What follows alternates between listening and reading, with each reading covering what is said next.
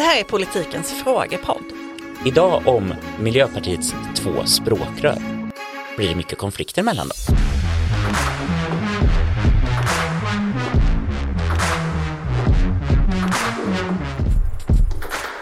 Du hade en fråga till mig, ursäkta, nu tappade jag bort den.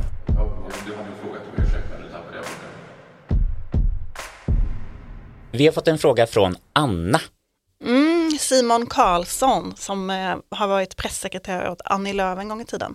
Då är det ju spännande vad det är för frågor. En politisk insider. Eh, Kommer Murre lyckas som partiledare? Och vi bara nej, eh, det här är oddsen som du bör satsa din nya lön på. Nej, det är inte den frågan det handlar om. Det handlar om ett helt annat parti. Maggie, jag har en fråga till politiken. I vilket annat parti som helst känns det som att det hade uppstått gnissel och konflikter, åtminstone bakom kulisserna, om två personer var tvungna att dela på partiordförandeskapet.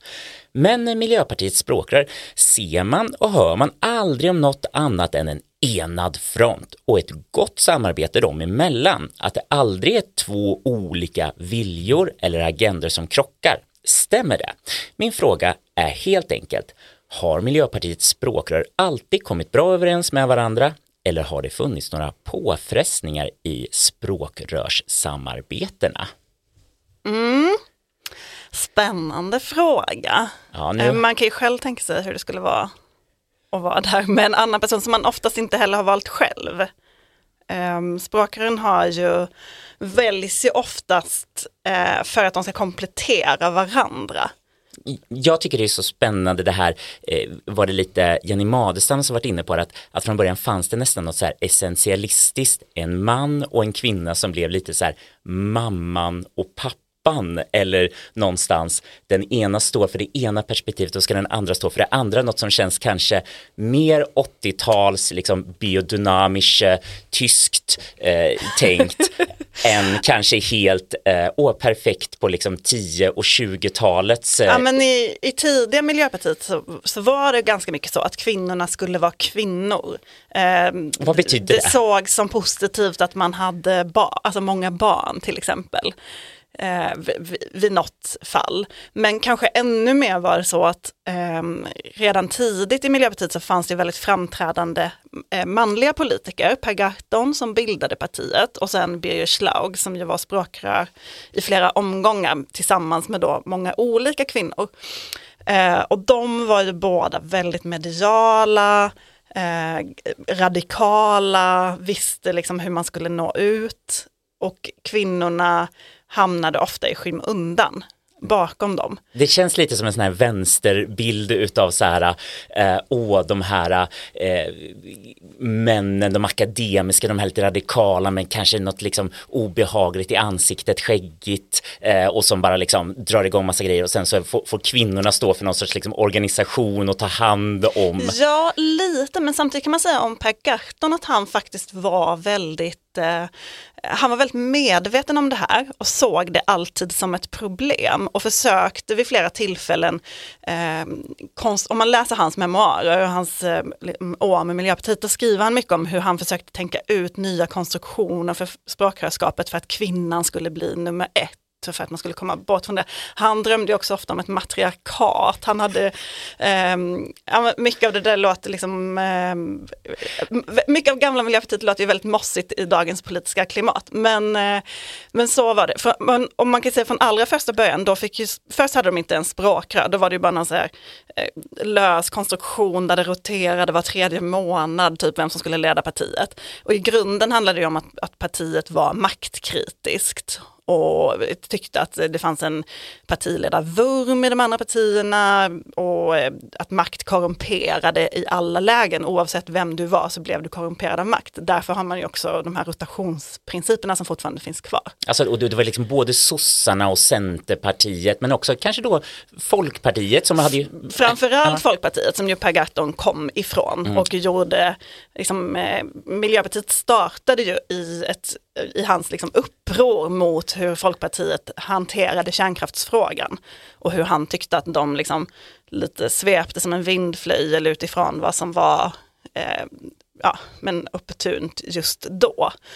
Eh, och då partipiska och annat. Han skrev ju en eh, avhandling om detta vid Lunds universitet som blev jätte jätteuppmärksammad och liksom en stor debattstorm kring. Om det ens var en avhandling, det här kommer jag ihåg, togs Mm. upp på statsvetenskapen, att kan man verkligen typ bara skriva en blogg och säga att det här ska du anta och göra mig till en, inte doktor men nästan. Men när språkrören inte fick sitta i riksdagen, då fanns det ju två andra gruppledare. Alltså när, För, förlåt för att de in, partiet inte satt i riksdagen. nej, när partiet kom in i riksdagen 1988, då fanns det en regel i stadgarna som sa att språkrören får inte sitta i riksdagen, också av liksom maktdelningsskäl. Så att då hade man två språkrör som eh, också bodde på, liksom, ol- jag tror att någon bodde i Skåne, någon bodde någon annanstans. Och sen så hade man två gruppledare i riksdagen som ju var inne i, i det dagliga politiska hantverket sådär. Och som också träffade riksdagsjournalisterna hela tiden. Så att till slut började journalisterna vända sig till de här gruppledarna istället för språkrören för att det blev ganska medielogiskt. Men då blev det också liksom lite konflikt. Det var ofta med konflikt kring vem som fick vara med i medierna. Åsa Domeij till exempel var ju väldigt medial, ofta med trots att hon inte var språkrör. Det kunde andra språkrör irritera sig på. Alltså, den här platta strukturen byggde liksom in konflikter, lite som jag tror att Anna Simon Karlsson är inne på i sin fråga. Att eh, istället för bara två personer som bråkar så, så blir det kanske fyra eller fem, sex, sju, jättemånga helt enkelt. Ja. Ja, den som förstod det där kan ju ringa en kompis. Alltså, det, det är ju så här det ser ut alltså. Så det, det är ju så här det ser ut alltså. Ringa en kompis, ringa en kompis, ringa en kompis, ringa en kompis. Ryan Reynolds. At Mint Mobile, we like to do the opposite of what Big Wireless does. They charge you a lot, we charge you a little. So naturally, when they announced they'd be raising their prices due to inflation, we decided to deflate our prices due to not hating you. That's right. We're cutting the price of Mint Unlimited from $30 a month to just $15 a month. Give it a try at mintmobile.com slash switch. $45 upfront for three months plus taxes and fees. Promo for new customers for limited time. Unlimited more than 40 gigabytes per month. Slows. Full terms at mintmobile.com. Birger Schlaug har också skrivit väldigt mycket om, sin, om, om alla Miljöpartiets språkrör genom tiderna på sin blogg. Det, det är väldigt kul läsning och där berätt, beskriver han ofta eh, hur han tyckte att det var jättesvårt med de här samarbetena. Till exempel Eva Goes som kanske är den mest kända av dem som han eh, var språkrör ihop med. Hon var ju ganska, liksom, eh, jag tror han beskriver det som spontan och flummig och han var mer liksom som politiker mer ordnad och lite mer strategisk typ och de Manlig och kvinnlig hjärna. hade liksom väldigt, väldigt svårt att komma överens. Eh, han, han säger själv, eller han skriver själv att det beskrevs som att de bråkade ofta och det, det menar han att de inte gjorde, men däremot hade de jättesvårt att komma överens. Och han, eller svårt att samarbeta, drog åt olika håll. Och han ställde också flera gånger ultimatum vid olika språkrörsval. Eh, kommer det bli, blir det den här personen så tänker jag inte sitta. Och, eh, och vann också ofta, eller liksom valberedningen gick på hans linje. Så att han såg till att det inte skulle bli så mycket konflikter eh, genom att bestämma vem det var som skulle bli parhästen. Inte, och det var dock inte alltid, ibland förlorade han och, och det blev ändå den han inte ville. Det hände med Eva Goes en gång och då, då fann han sig liksom i det. Fast det var ju ofta, var ofta stormigt kring Birger. Han var ju Ja. ofta arg på sitt eget parti.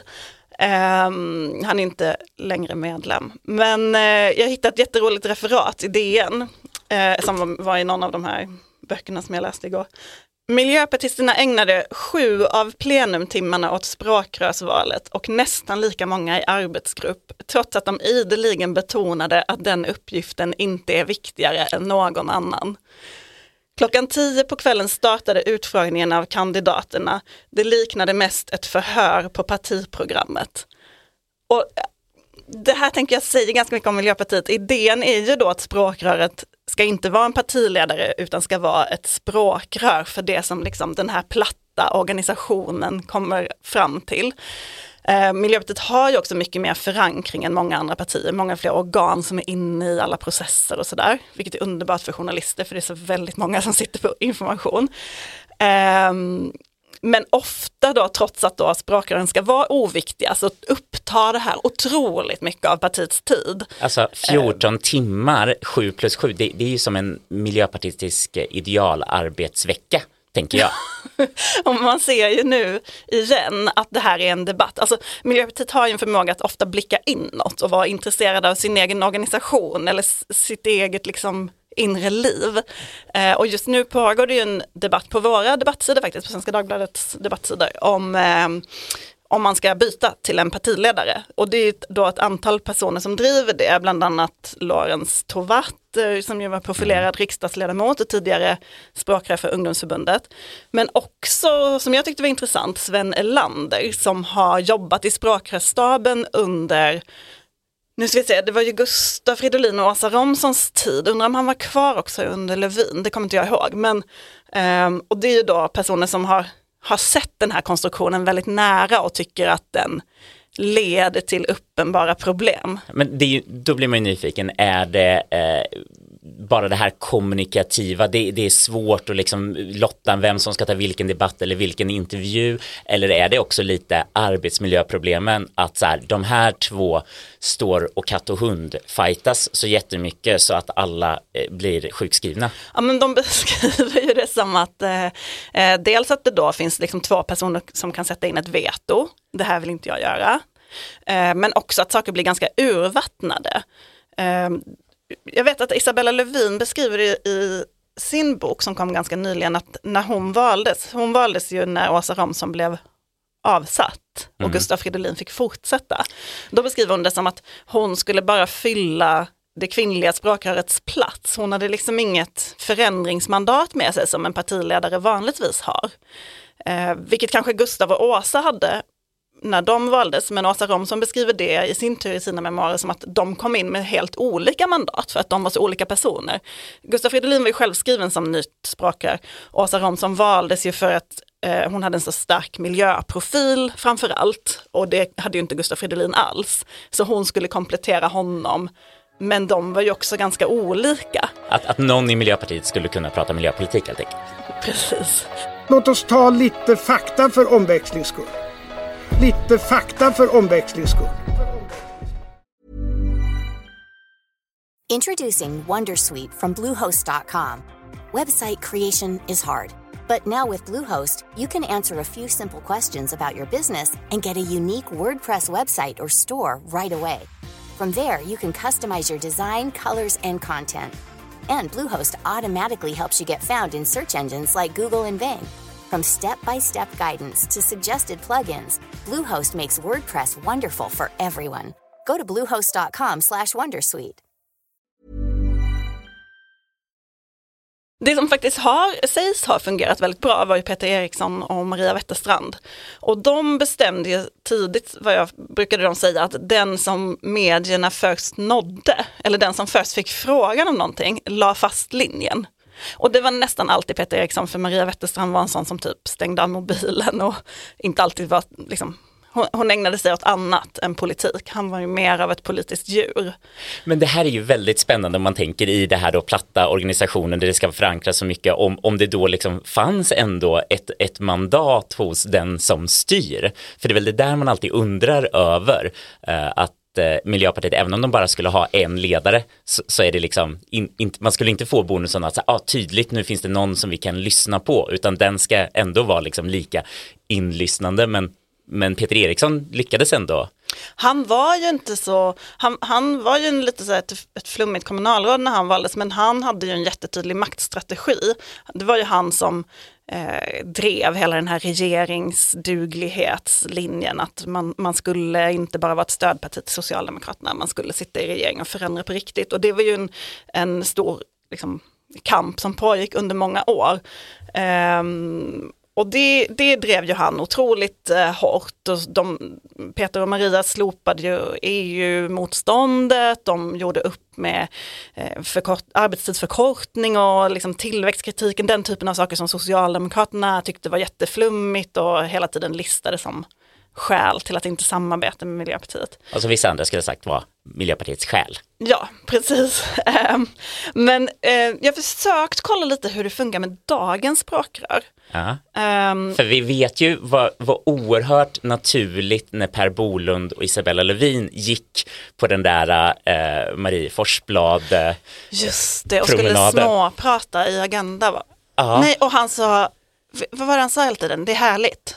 Någonting som var bara så här, det, men, återigen, eh, om vi tror att du är den första AI-personligheten som har tagit sig in, du, du gör ingenting för att ta bort den bilden.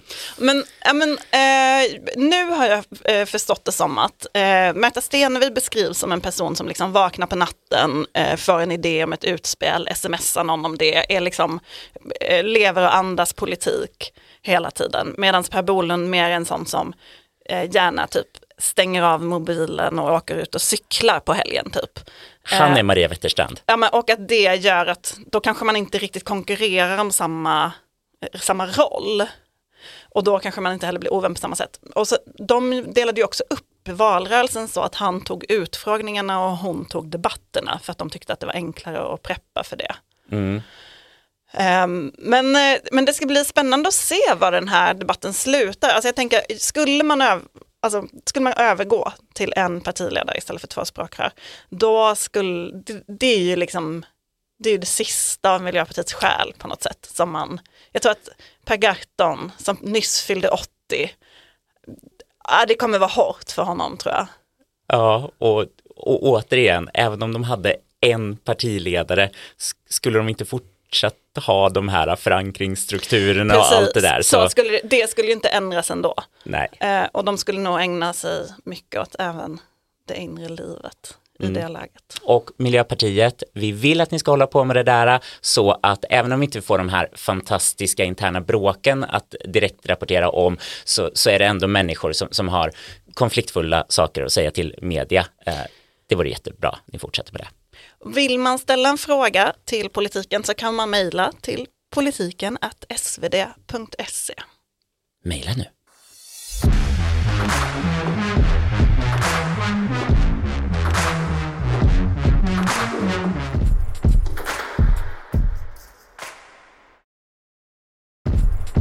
Du har lyssnat på Politiken, en podd från Svenska Dagbladet. Producent Mattias Dellert och ansvarig utgivare Anna Kardeborg.